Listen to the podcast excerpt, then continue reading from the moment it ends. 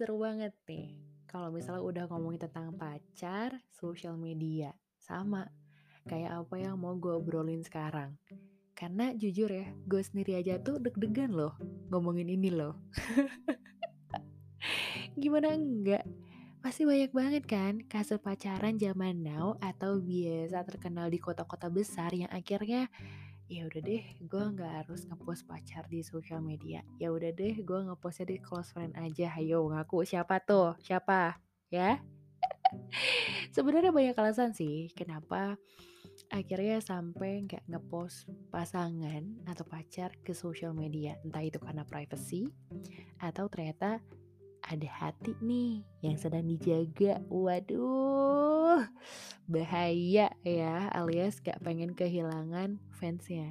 Tapi jujur, kalau misalnya gue sendiri nih ya, adalah tipe yang gak begitu pengen ngepost pacar di sosial media.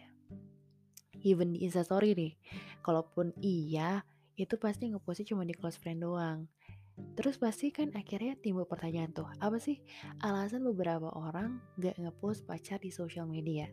Hmm, pertanyaan yang bagus. Kalau misal menurut gue, itu ada beberapa alasan. Yang pertama, jelas buat apa dulu nih? Ngepostnya buat apa dulu? Kalau misalnya lu cuma pengen ngemis pengakuan ke publik kalau misalnya lu ada pacar, lu laku, ya, lu nggak jomblo, kayaknya nggak usah deh. Lagian orang juga gak peduli, ya kan? Cuma jadi konsumsi publik doang ngapain? Toh, ini juga kan masih pacaran gitu statusnya. Belum tentu jadi seseorang yang terakhir di hidup lo gitu, di hidup kita. Masalahnya, nanti kalau misalnya udah diumbar nih ke sosial media, ngupload foto banyak banget nih ya mesra terus ngeliatin kalau misalnya bucin banget sama pasangan lo terus tiba-tiba putus puff hilang ngapusin tuh foto-fotonya nggak archive tuh semuanya. Malu kan? Ya enggak? Akhirnya kepaksa. Ujung-ujungnya bikin satu galau berasa yang paling tersakiti banget. Nggak bisa makan. Terus kirim-kirim quotes. Waduh. I think you don't have to do it girls.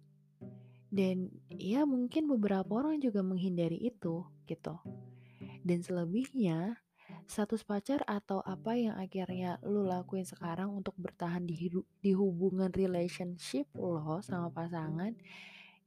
Ya ujung-ujung kan biar terjaga ya privasinya. Apalagi buat lo yang bekerja sebagai seorang public figure atau influencer selebgram yang berkutat di dunia entertainment pasti paham banget apa yang harus lo lakuin gitu.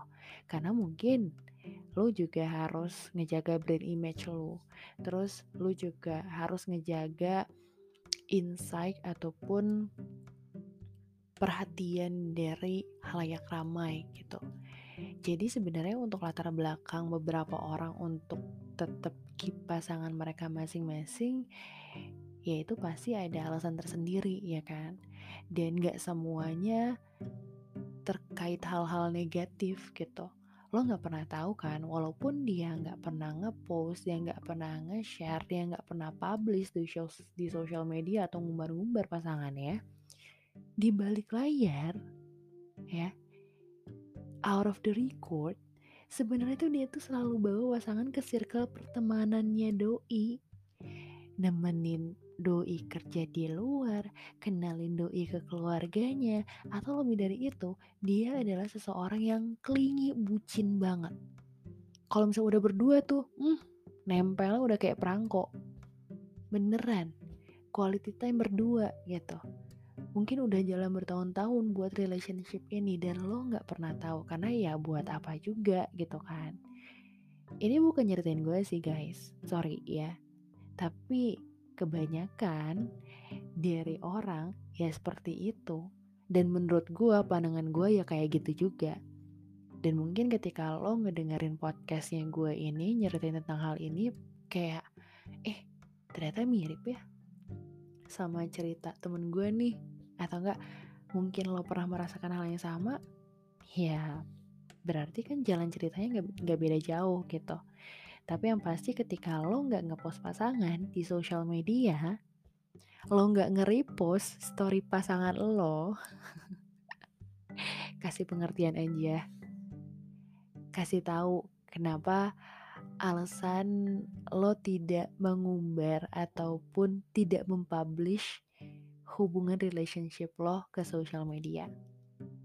Pasti dia juga bakalan paham, pasti dia juga bakalan ngerti walaupun agak sedikit sakit sih ya.